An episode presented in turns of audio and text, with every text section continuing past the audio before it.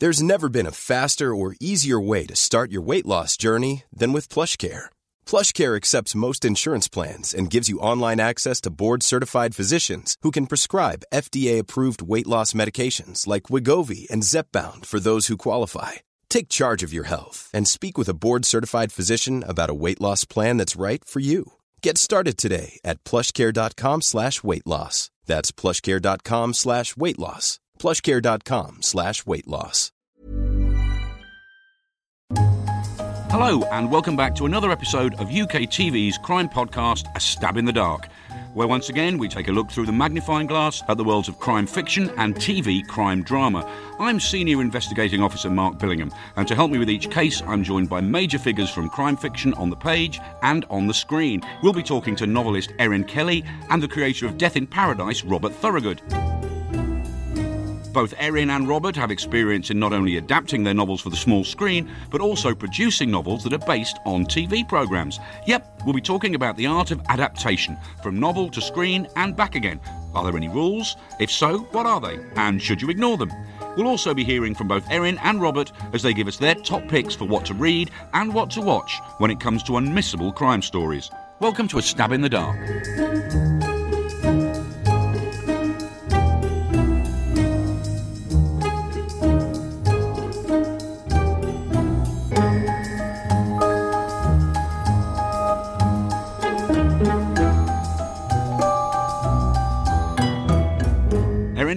Welcome to you both. Now, before we delve into our main discussion topic for this episode, Erin, you started out as a journalist. Uh, you're now a well established crime writer with novels like The Sick Rose, Burning Air, and The Poison Tree, all psychological thrillers. So, what drew you to that particular area of crime fiction? Um, well, I wasn't particularly drawn to drawn to psychological thrillers as such because I wrote The Poison Tree nearly ten years ago now, and that was before. I mean, these days you can't walk through Waterstones without elbowing Yeah. towers of psychological thrillers out of the way. But it wasn't like that uh, back then, and I didn't set out to write in that genre as such. I set out to write a book a little bit like Ruth Rendella's Barbara Vine and a little bit like Patricia Highsmith. Right. And so that was my thinking rather than writing in terms of a market or to a particular genre.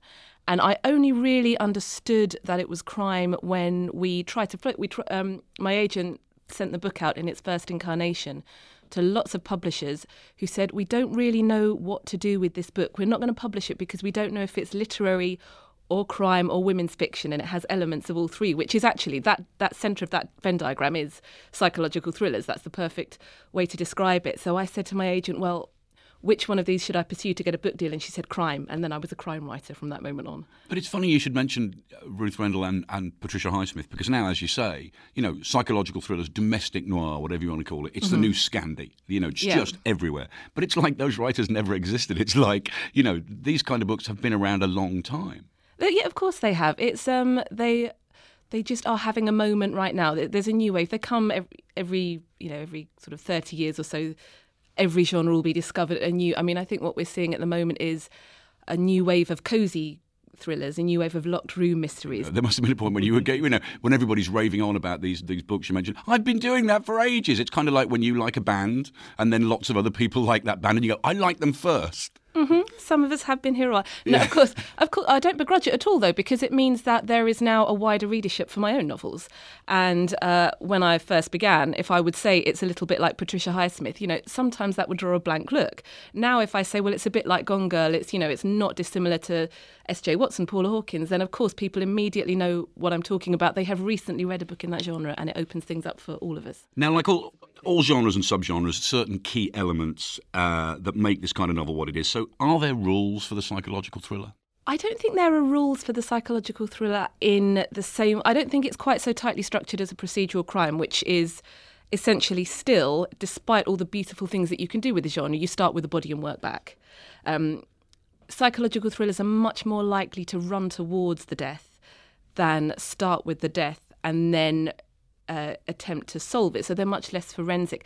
But I think you've got to get blood on the walls at some stage, and you've and you've got to you've got to have an event horizon, even if that's not how you kick the novel off. Right. It's a, it's a sense of there's something coming. It's a sense of there's something coming, or something has already come, and you're trying to run away from that. But I think probably the thing that separates it from the from something like Death in Paradise is that we're seeing it we are seeing what people want to keep from the police. We're seeing the other side of the tapestry, almost the back of it, the messy threads. Uh, and I certainly, with my books, I like to take it up to the moment of the police coming. A lot of my books, I could think of at least two of my books that have pretty much ended on the blue light. And, Fantastic. And then it's up to the reader to take that where they will. Well, you, you, mentioned Death in Paradise. Robert, obviously, uh, the creator of the series Death in Paradise, which can currently be seen on the Drama Channel. Tell us how you first got the idea for the well, show. Where did that come uh, from? Well, as you both know as writers, it's actually really hard to get hold of ideas at any time, and they never really come uh, coherently. But I got the idea for it on March the 8th, 2007. um, At 9.33? Yeah, oh, no, March the 9th. Obviously not March the 8th, but it was because, and um, my wife is a journalist, and she always used to say to me, look, if you're looking for stories to tell, get the newspapers. This is in the days when newspapers contained stories. Um, and on March the 8th, uh, it was during the Cricket World Cup in the Caribbean, Bob Woolmer, the Zimbabwe cricket coach, was murdered, or so it was thought, in St. Lucia. And because he was born in Zimbabwe, he had a British passport, which meant that the Metropolitan Police felt um, that they were allowed to send over a British detective to solve his murder in the Caribbean. And I was reading through the newspaper just that morning. It was front page story, and I just thought, what the Brits send coppers abroad to solve crimes? Surely the people in St Lucia can solve their own murders. Well, that's quite a good idea for a show. and it and it did arrive in that moment. And for years, I'd been trying to get a gig on. Uh, on Midsomer Murders because similarly, the, the sort of the, I'm delighted to hear that maybe cozy crime or, or, golden age crime, as I like to try to call it, might be coming back. But I've been trying to um, do sort of classic crime for years. But of course, there was Midsomer, which you might be able to get a job on, and there was uh, Jonathan Creek, and that was all David Renwick. Uh, so I kept badgering Midsomer to give me a job, kept trying to develop ideas that I would pitch to Midsomer. But because they kept saying no, I kept looking for my own, you know, crime show. And then that's why I sort of came up with Death in Paradise. If, if I'd been working on Midsomer, I wouldn't have been looking to try and set anything up.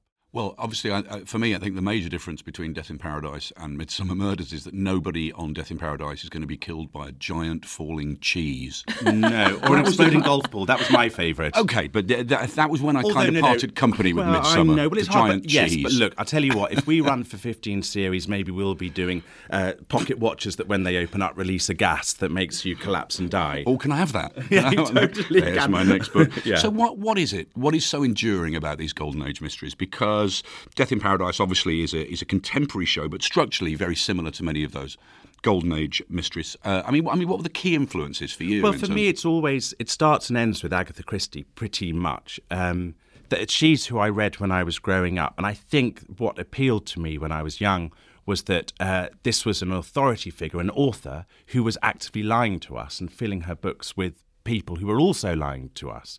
Uh, and I've always been interested in magic, and I loved the magic trick, the sleight of hand that she would do as a way of hiding the killer. So when I sort of was setting up Death in Paradise, I completely stole everything that I felt I had learnt from Agatha Christie and imposed that on the show. I mean, it's just sort of golden age crime, but a bit like you saying about you doing your psychological thrillers. Uh, when eventually the show got made, everyone in TV land said, "Oh, that's really fresh and original," and I just went, "No, it's not. it's really old. The rules for this were set up in the 1920s." Right, and there are rules. I oh, mean, oh yeah, yeah. Are... Knox set up. He's got his Ten Commandments. Absolutely. Right, you can't have your superstitious thing. You've yes. got to, only one secret passage. No Chinaman. Yes, no uh, yes, we try that's, not to mention that. That's the one. more most bizarre of the of those but silly is, rules. You know, but... to do a fair play. I mean, you know, the, our genre, my genre, is looked down upon by proper literary writers, and I kind of get that because we don't we don't use adjectives that much or adverbs and clever words and metaphors. But I think to tell a story where you can reveal an amazing ending. And there are lots of, I mean, one of my favourite books is The Bone Collector, which is basically a murder mystery masquerading as a, as a dark psychological thriller. Um, to hide a killer for what, 100,000 words mm. and then to reveal and for it to be satisfying at the end and to be so satisfying that you actually go back and reread it afterwards and reread it many times through your life. I think that's one of the greatest achievements in storytelling. Absolutely. Now, now Death in Paradise obviously set on a fictional Caribbean island and shot on a Caribbean island. So, did you know? Come on, we have to be honest here. Did you just create this show so you could have a great cushy holiday every year and uh, go? I, I, should say uh, this is the point where I have to declare a personal interest here and say that my wife has just directed two episodes of Death in Paradise. Aha, Uh, series six is she? So I, I already know the answer to this, or at least the answer she gave me, which is it's really hard work. It is really hard But it's still a Caribbean island. It is. It looks really good on the screen when it stops raining. Um, but there are killer jellyfish, killer caterpillars. Um, Yes, I heard about the a- killer caterpillars. Yes, they, yes, it's a um, it's a challenging place to live and work, and I couldn't do the job. I couldn't go out there for six months like we ask our actors to do. It's tough. Looks good, but it's tough. Now, in this episode, we're talking. Well, yes, my wife tells me it's tough. I'm still not convinced. No, but anyway, is, it um, in this episode, we're talking about the art of adapting crime, not just to TV, but but the other way around too. So let's talk a little bit about adapting crime as we traditionally uh, understand it. Erin, before we get to your um, involvement with Broadchurch a bit later, uh, I just want to hear a bit more about your uh, the 2010 book, The Poison Tree, which was adapted for TV. Where were you when you got that call that said, uh, you know, we're going to do this and I was probably where I usually am, which is sitting at my desk in drawstring trousers typing. Um, it's where I sit. It's where I tend drawstring to. trout? That's a step up from pajamas, though. At least you're getting dressed. Actually, it's it's loungewear. It goes from day to night very easily. Loungewear. Um, but yeah, as as uh, either that or these days, of course, I'll be staring slack jawed at my phone when any important news comes in. Right. But yeah, back back then, I think probably in 2009, when I found out it was adapted, I I was um, yeah, I was just very pleased. Uh, but I hadn't written the novel with that adaptation in mind at all. Uh, I had written the novel in the vain hope, or not vain as it turned out, but in the desperate hope that I would get a book deal, and I literally hadn't th- thought further than that. Um, all the lovely extras that can make an author's life such fun, such as foreign rights, um, US book tours, um, all of those good things that happen to the book, I hadn't thought about. I had just thought about crafting a story and writing a book that I thought we could sell to a publisher. So um, the adaptation wasn't, you know, uppermost it in your wasn't mind. part of and it yet it's all. what readers seem to think is the first thing we think about.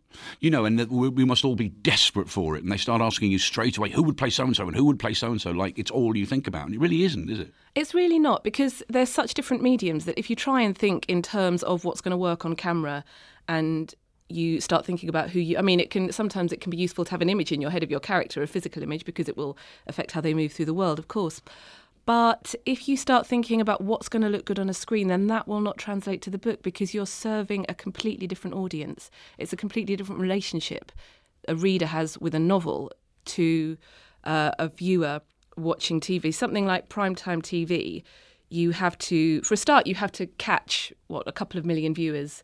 Bottom line, if you want to be recommissioned, Oh, more all. than that now, I Um, think.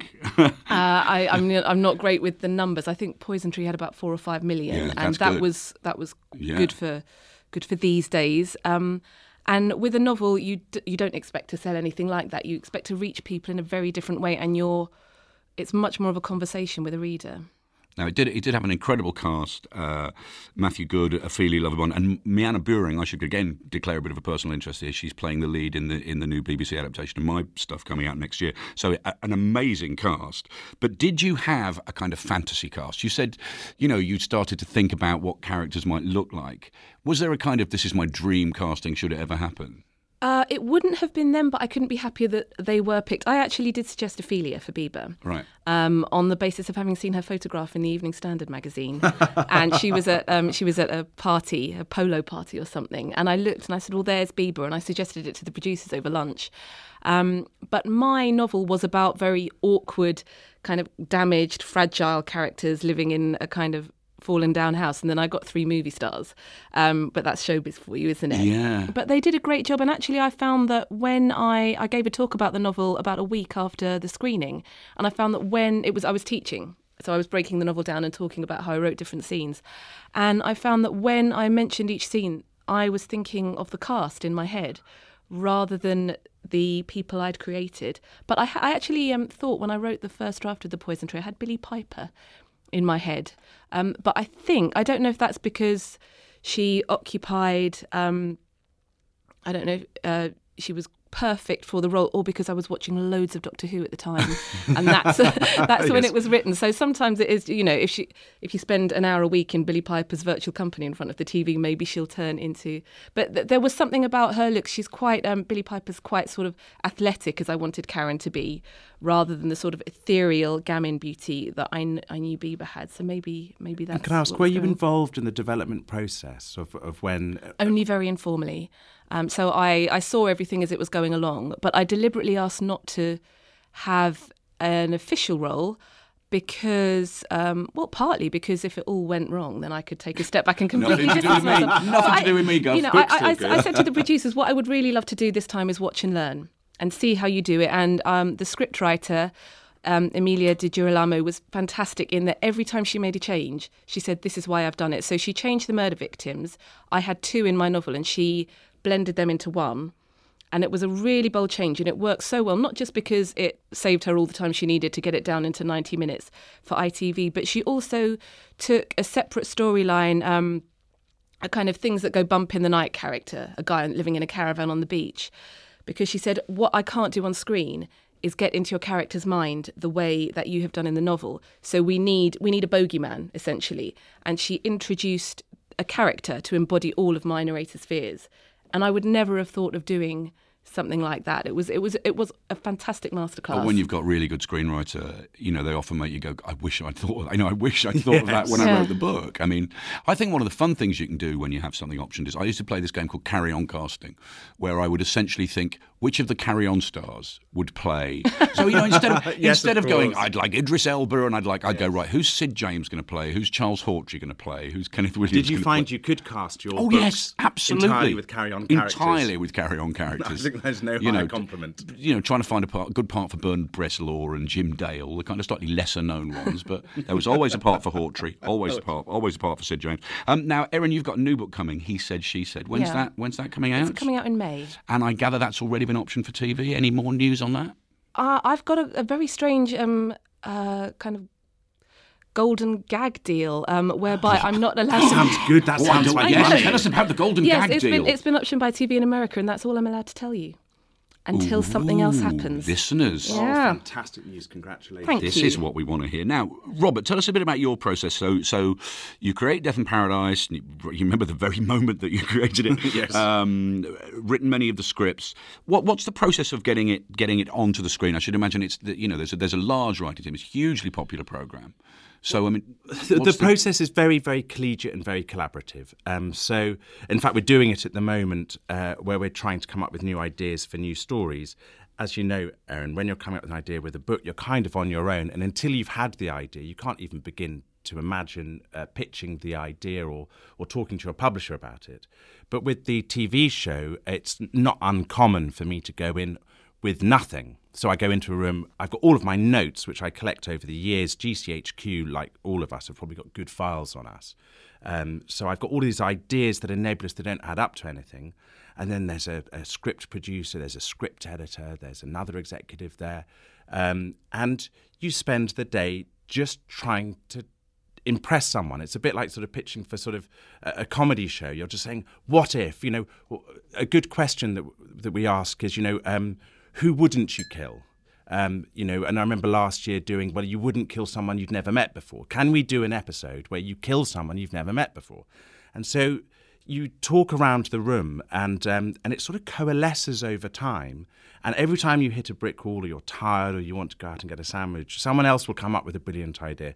So it's broadly a really exciting and fun, laughing process. Whereas when you're on your own with a book, there's nothing, no help. No, and, And it's you- interesting that it should be such a fun and Oh, enjoyable. You process. and sitting around trying laugh. to figure out how to murder people. Well, it is funny because, as much as anything else, you're sitting there sort of reenacting how to get through a door with some kind of stabbing device and then whether you can cut someone's carotid artery. And you just start giggling as you're going, I'm a 44 year old man in an office in London trying to mime cutting someone's carotid artery in front of a load of other highly intelligent, interesting storytellers. Um, so it is, it is, um, it's a fun job. That the writing is always tough. I mean, the, writing the TV show is tough. Writing the books uh, are tough because it's the it's the fear that you aren't going to get to the end. It's the fear that you don't have it in you to tell the story, to, that you're not going to find the story, that you're you're going to fail. So all of that kind of all of the doubt and fear remains the same in both. I mean, you know, whether it's TV or books, it's still the same miserable process. So, a question to both of you. I mean, is there a kind of key to this? I mean, back to rules again. What do you think the golden rules should be when when a novel moves to the screen when you try and turn one thing into the other? Well, you serve the new medium. You, it's slash and burn. If it doesn't work in the new place that it's got to land, then, I mean, like you were saying earlier, Erin, about um, taking two characters and turning it into one, and physicalizing or making concrete the the idea that there are fears that the character might have internally. That sounds really smart and clever. So that's my, my my first thing is you've got to let go of the old thing and embrace the new. Yes, and you can be too faithful to it. I mean, I think that's a mistake some sometimes that is made that an adaptation is too faithful. It's a very different thing, and so maybe it's a very good thing that the original writer isn't involved. I think so. I mean, I would rather write something original for the screen than adapt my own work because I think there's a closeness there that, um, yeah, that does blinky you to what's possible on screen what I have, I, it's actually changed though. That's very interesting. It's ch- uh, having um, worked from a screenplay and the other way around. It has changed the way I write my novels though. So I used to, I think now much more in terms of budget than I did. And, and, and I'm, no, I'm, kind of joking, not not just in that. Oh well, I can't write that scene because it'll it, it will put off. Um, it will put off uh, potential producers. But I, I think now in terms of characters have to really earn their stripe just as an actor would. And I used to kind of ha- populate my novels with lots and lots of secondary characters, and I don't do that anymore. I shrink my cast, as it were, for a novel right down so that everybody absolutely earns their place. How funny, because my, my experience is exactly the same, but starting from the other side of the coin, that well known metaphor, mm. which is that all I think about is can we afford to shoot this? And, and part of the reason why I ended up writing the books was because they were ideas that I pitched and developed that we realised we couldn't afford to shoot. My first book has a sort of a Japanese tea house made of paper, and you need to know where the sun is and so you've got the right shade and stuff like that. And there was no way we could afford to do that. And when I started writing the books, I religiously presumed that the book had to contain four suspects, because that's as many suspects as we can afford in the TV show. And it was only halfway through writing the first book I went, actually suspects are free. I can drive it like I stole it. Yeah, exactly, exactly. Because because the, the the constraint, the technical constraint of limiting your number of suspects is very good because it makes it more of a chamber mm-hmm. piece. It makes you more rigorous about making everyone earn their place, just like you say. But on the other hand, the joy of a book is that there should be some space to breathe, and it's quite enjoyable to meet other people. And I have found that a struggle. What I've loved about doing the books is trying to find not a new rhythm of telling stories, but trying to find pleasure in taking more time over telling the story rather than worrying about we've got to we can't for example in the TV show we can't have night scenes. It's really expensive to shoot at night. So I just don't come up with ideas that film at night. So in the book I'm also not coming up with ideas at night time which is crazy and I'm having to learn to relax and just tell the story I want to tell. Budget constraints do after many years of working on a show that's entirely shot on the other side of the world budget constraints just they cripple me. Well, it's funny you, you should talk about sort of almost thinking about budgetary constraints when you when you're writing a novel. I mean, psychological domestic novel, whatever you want to call it, is is pretty cheap. as, a, as a rule, isn't it? You yeah. know, three people or four, you know, or a marriage or whatever it You know, you don't have to worry about those scenes where scenes of helicopters, you know, come swooping in over the mountains. You, you don't, and they're they're often incidental. But um, I went to a crime writing, um, sorry, an adaptation seminar not long ago. Um, and the uh, crime writer and now novelist Simon Booker to- told us all the things that producers are looking for. He's also a TV producer, he wears many hats. Um, and he said what producers don't want is a, actors where you have to age a little bit. Um, oh. So you know, if you've got if you've got actors that you have to age over about fifteen years, that's very problematic with casting. Well, of course, all, almost all my books deal with some kind of past misdemeanor coming up to impinge upon a present. Um, uh, so what they want is, you know, you either age them a couple of years or we have two different actors playing them. So you've got, you know, the kind of the young man and then the older one. So that's really difficult. So of course I've shot myself in the foot there by always having characters uh, who are looking back on their younger selves um, from a distance of almost exactly 10 to 15 years. um, and location is interesting as well. He said, you know, minimise the locations if you can. And that's why psychological thrillers are easy to shoot because by definition, domestic noir usually centres around one building. And the, the novel he said, she said that I've just written happens on all five continents, takes mm. in total eclipses and um, vast open seas and international travel. And so, um, I mean, it's been optioned anyway. But I, what were I, you thinking? Well, I don't know. I seem to. I, I, if you look at the book on paper, it almost looks un, unadaptable. But um, but it does prove your original statement, which is that you don't think of the adaptation. No, no the I first don't. thing is don't. Yeah. we can do the eclipse yeah. in, in post, but I don't think we can do the five continents. Yeah. You know, could you just set it in Margate, maybe? Well, somebody clearly thinks they can adapt it, even if we're not allowed to say Absolutely. who that Someone someone, is. somewhere. Um, now we come to a regular feature in which a Stab in the Dark's roving reporter catches up with some of those who bring us the very best crime fiction and crime TV. In this episode, our man with the notebook, Paul Hirons, spoke to novelist and screenwriter Adam Hamdy about the art of adaptation and working with David Mitchell, the worldwide bestseller, not the comedian, and a certain Tom Hardy. Seeing as we've been talking about adaptations here, we thought we'd consult an expert with real first hand knowledge and experience in both fields, and in fact, someone with experience of adapting his own work. So we asked novelist and screenwriter Adam Hamdy, who's recently completed an adaptation of David Mitchell's complex and brilliant Number Nine Dream for film, and is in the process of adapting his own novel, Pendulum, for Tom Hardy's television production company, to give us the top five golden rules he uses when he sits down to adapt a novel for screen. Over to you, Adam. So my golden rules for adaptation: number one, don't do it unless you feel it. You have to have some sort of sense of connection with the with the book that you're adapting. Um, you have to have some sense of identification with its themes or its characters. The story has to mean something to you.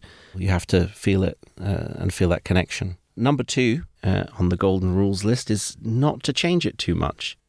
Um, there's a reason that people like the book. There's a reason that people have bought the book in shops, um, and you know your kind of job as the ad- adapter is to not change it too much so that it becomes something unrecognizable. I recently had an experience uh, adapting a very well respected novel, and I understood from the producer that the previous writer had wanted to completely transform it.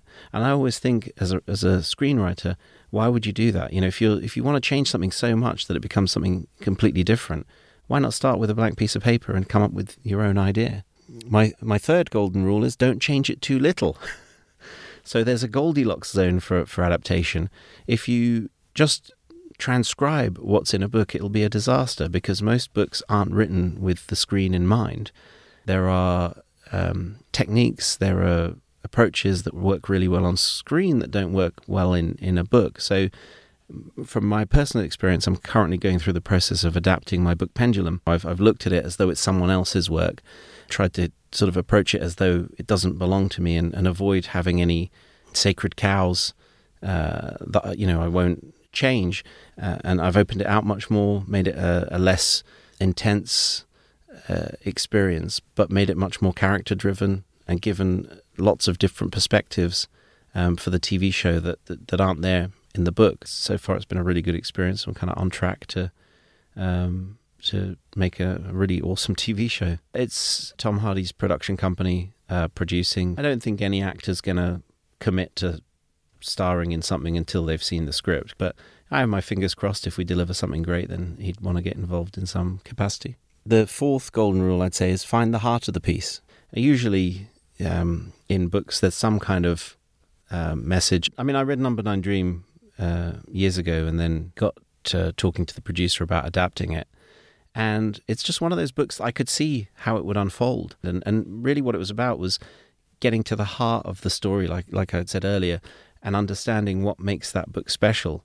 And for me, it was actually the sense of loss. It was the fact that he'd lost his father and he'd lost his sister, and it was um, a quest for for reunion and also redemption. Um, and kind of once I'd got that straight in my head, then it was about selecting the moments from the book that best illustrated that, and then I'd, you know kind of tweaking them to fit what best works on screen. And then the last piece of advice I have, uh, number five golden rule, is don't start believing it's your vision. um, I've had a couple of producers say to me that writers they've worked with have got very defensive and protective about adapted work, saying, This is my vision, you can't ch- change the script, you can't, you know, this is, uh, and, and actually you look at it and think, well, actually, what you've done is you've adapted an underlying piece of work. And if it's anyone's vision, it's the author's. So there you have it. There's the top five golden rules Adam uses for adapting a novel into something for TV. Adam's novel Pendulum is out now to buy on Headline. And look out for Pendulum, the TV series, coming sometime soon. So we heard a bit there about the art of adaptation from novel to screen. And now let, us flip it around a little bit and come and come at it from the other direction, from from screen to book. Um, Erin, you obviously you were asked to write the adaptation of the of the hugely popular TV series Broadchurch. Mm-hmm. How did that come about? Were you were you down on the set hobnobbing with David Tennant, Olivia Colman? Uh, and... Alas, alas, I wasn't. Um, it didn't come about through my fabulous celebrity contacts. It came um, once again. I was sitting on my at my computer in loungewear. Lounge yes, uh, in my loungewear, and um, I got an email from my agent saying that this is happening. They're looking for somebody to turn it into a novel. And I basically had to audition. I had to turn the first act of the drama, which, for those who are familiar with it, which will probably be most of you, is the moment from the very first scene where um, the murdered boy's mother wakes up in bed until the moment she finds his body on the beach. Um, I had to turn that into uh, three or four chapters of a novel and then submit it. And I know there are a couple of other authors doing the same. Oh, that must be and quite nerve wracking. Authors don't usually have to audition. No, we do really they? don't. It's it's the one bullet we think we've dodged uh, in in our craft. Um, and yeah, and then I had to wait for about three or four weeks to find out whether I'd got the gig. And then I got it, and then I had to write it very quickly. But of course, someone had already done the heavy lifting for me. So um, it was it was a delight to work on because it was everything I love about a novel, which is um, interiority and really exploring and inhabiting inhabiting a character's thoughts and uh, playing with words and landscape and and using language to evoke what what was one of the things that I think really made the drama, which was that Dorset landscape. Um, but none of the headache of plotting. so you had you, obviously you know you had the plotting, you had the characters, you had the landscape. But how much freedom were you given to kind of add and embellish? And I was allowed to do whatever I wanted so long as I ran it past uh, Chris Chibnall, the creator, first. Right. And he actually said, "You can, if you want to, you can take this somewhere else. You can give a new surprise ending."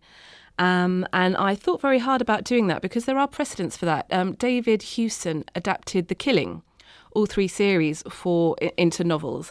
And with the first novel that he wrote, I mean, it's a great big doorstop of a book and it's really well done. There's a lot more of The Killing 2 Broadchurch to condense. But he added on another maybe 40 pages at the end, which provide a further twist to what happened on screen. And I thought very hard about doing that. And I thought um, and I, I actually did offer up an alternative ending, which turned out to be the one that Chris was already shooting for the US version. Ah. But the reason I didn't was because by then I already had seen the script for series two. And the only thing I was interested in doing was anything that I could do to tease or allude to for series two, and the nature of the contract meant that the broadcaster wouldn't let me. So um, while the producer thought it would be interesting to do, ITV said no way you write this book. And we also wrote ebooks, short stories that came out at midnight after yes, every remember, episode yeah. on Kindle. And with those, I had much more free reign.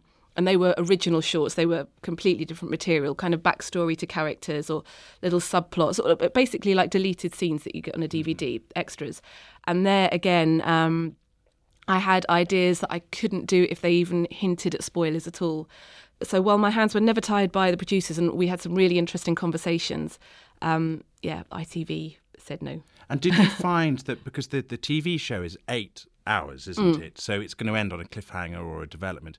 Did you find that rhythm of regular every hour of TV time, did that translate into the book happily, or did you want to sort of did you spend longer over some periods and truncate others? No, not really. It, it, it didn't chop itself up on the, in the novel into eight parts. The big challenge is that you can't be nearly as agile on the page as you can on a screen a camera can intercut between up to, I mean, maybe 10, 15 more scenes in one minute in a 60 second period.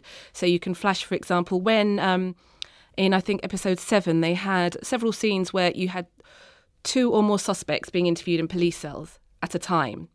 And the suspense is created there by you go from one face to the next face, one cell to the next cell. Well, if you do that on the page, by the time you've established where you are, just for one look on a face, um, if you do that, if you chop and change every paragraph, then the reader's mind is going to melt. You can't you can't establish a scene as quickly as a camera can. So the challenges lay with blending those scenes and or, or, rather unblending them, extrapolating them. So I had one interview scene followed by another, and still keeping that suspense. So that was where the trickiness was. But you've got what you, have got a let's say a hundred thousand word novel. Mm. Uh, to to encapsulate eight hours of television. The, you know, the other when it's the other way round, a hundred thousand word novel, as you said before, will probably end up being two hours of television if you're lucky. So you you've actually got a, quite a lot of freedom to fill stuff in, to go in, and, you know, but still must have been quite a nerve wracking job. I mean, we are talking about the single most popular program on TV at the time, an absolute national phenomenon. Everybody talking about it. Was it? Did you feel very nervous taking it on? No, because I um, I felt that Broadchurch felt like a book that it felt like something I would have written. And in fact, when it was first broadcast, I got a text from my sister saying, uh, "This feels like something you would write." I got that within the first 15 minutes Wonderful. of the first episode of Broadchurch, and I so I had a, a clear sense of ownership as a fan, but also as a writer. It, it felt very on brand for me, and so um, and I had such uh, such a great vote of confidence from Chris that I felt absolute permission to do it, and because I wasn't changing the plot. In, I mean, I, I put my own, you know, little layers in, and there's a lot more backstory, and there, there's definitely added value. But because I didn't have that responsibility, um, there was no pressure to deliver in quite that way that there is with an original novel. And obviously, uh, you've you've uh, Rob, you've you've written novels based on Death in Paradise, which is a show you created. How weird is that? I mean, it is quite weird actually but but i didn't mean to i didn't set out to i mean because i'm a because i'm a writer who loves murder mysteries obviously latterly you know i mentioned earlier midsomer murders or jonathan creek or monk which was a massive influence on Ah, the show yes, which i obviously wouldn't ever say in public because uh, the uptight ocd male middle class white middle-aged man who leads monk is nothing like the guy i created in my show um, but uh, when I started falling in love with the genre, it was his books. So as soon as I had the TV show up and running, not as soon, once I'd recovered and had some sleep, and started thinking about what I wanted to do next, I realised that I wanted to write a murder mystery book. But it's really hard to do murder mysteries. We sort of hinted at this earlier. Modern day murder mysteries, you can't really do because of. Um, you know, CSI because of forensics. You know, it's very hard to justify. Ever since the mobile phone was invented, it's very hard to write crime in any kind of an old fashioned sense.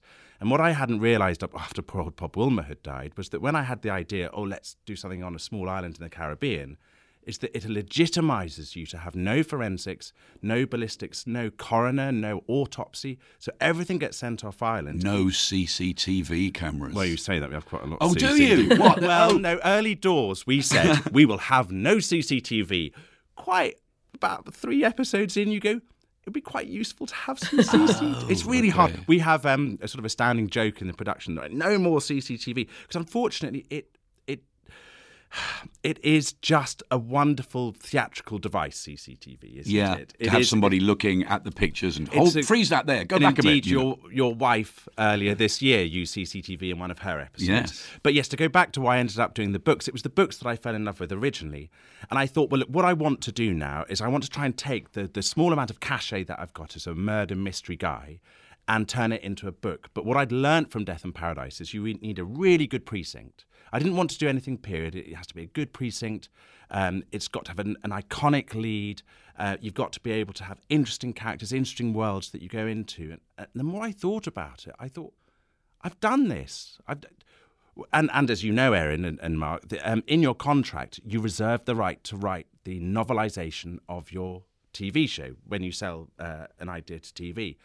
And I said to my agent, could I use that to actually write original Death in Paradise novels?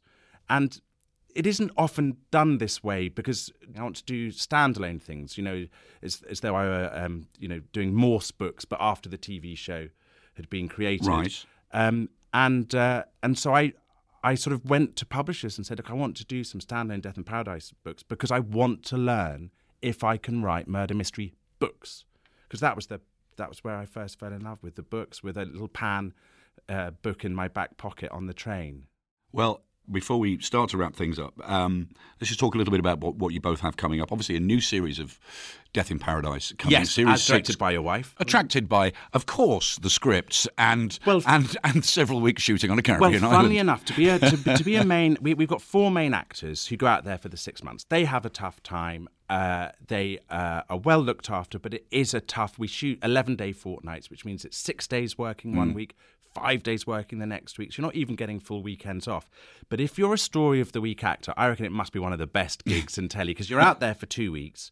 Um, and scheduling, you know, when I was talking earlier, when we were talking earlier about budgets, budgets is such a massive problem. So you'll quite often get called as a story of the week actor for a couple of days' work, then 10 days off, and then you've got to tip up for the denouement filming right at the end. And you are in the Caribbean and you have got 10 days holiday. Yeah. So that is, I think, if I was going to be an actor on the show, I'd want to do one episode. Um, ideally you want to be killed because then you've only got a couple of scenes because we've got a very short minute to body count you know we're three or four minutes and then you're out of the show so that's that's the best job in death in paradise be the dead body And and we know that you've got he he said she said. Tell me again when it's coming, Erin. It's coming out in May, May So- the 4th. May the fourth. Be with you. I'll Be with you. So tell, tell us a little bit about he said she said. It's set in the. It's about eclipse chasers, so that's people who follow total eclipses all over the world. And um, this one kicked off in 1999, and a young couple witness a rape at um, a festival to mark the total eclipse down in Cornwall, and it's about their different take on what they saw and what happens after the trial. Ooh, and there will be some narrators who are possibly unreliable. There might.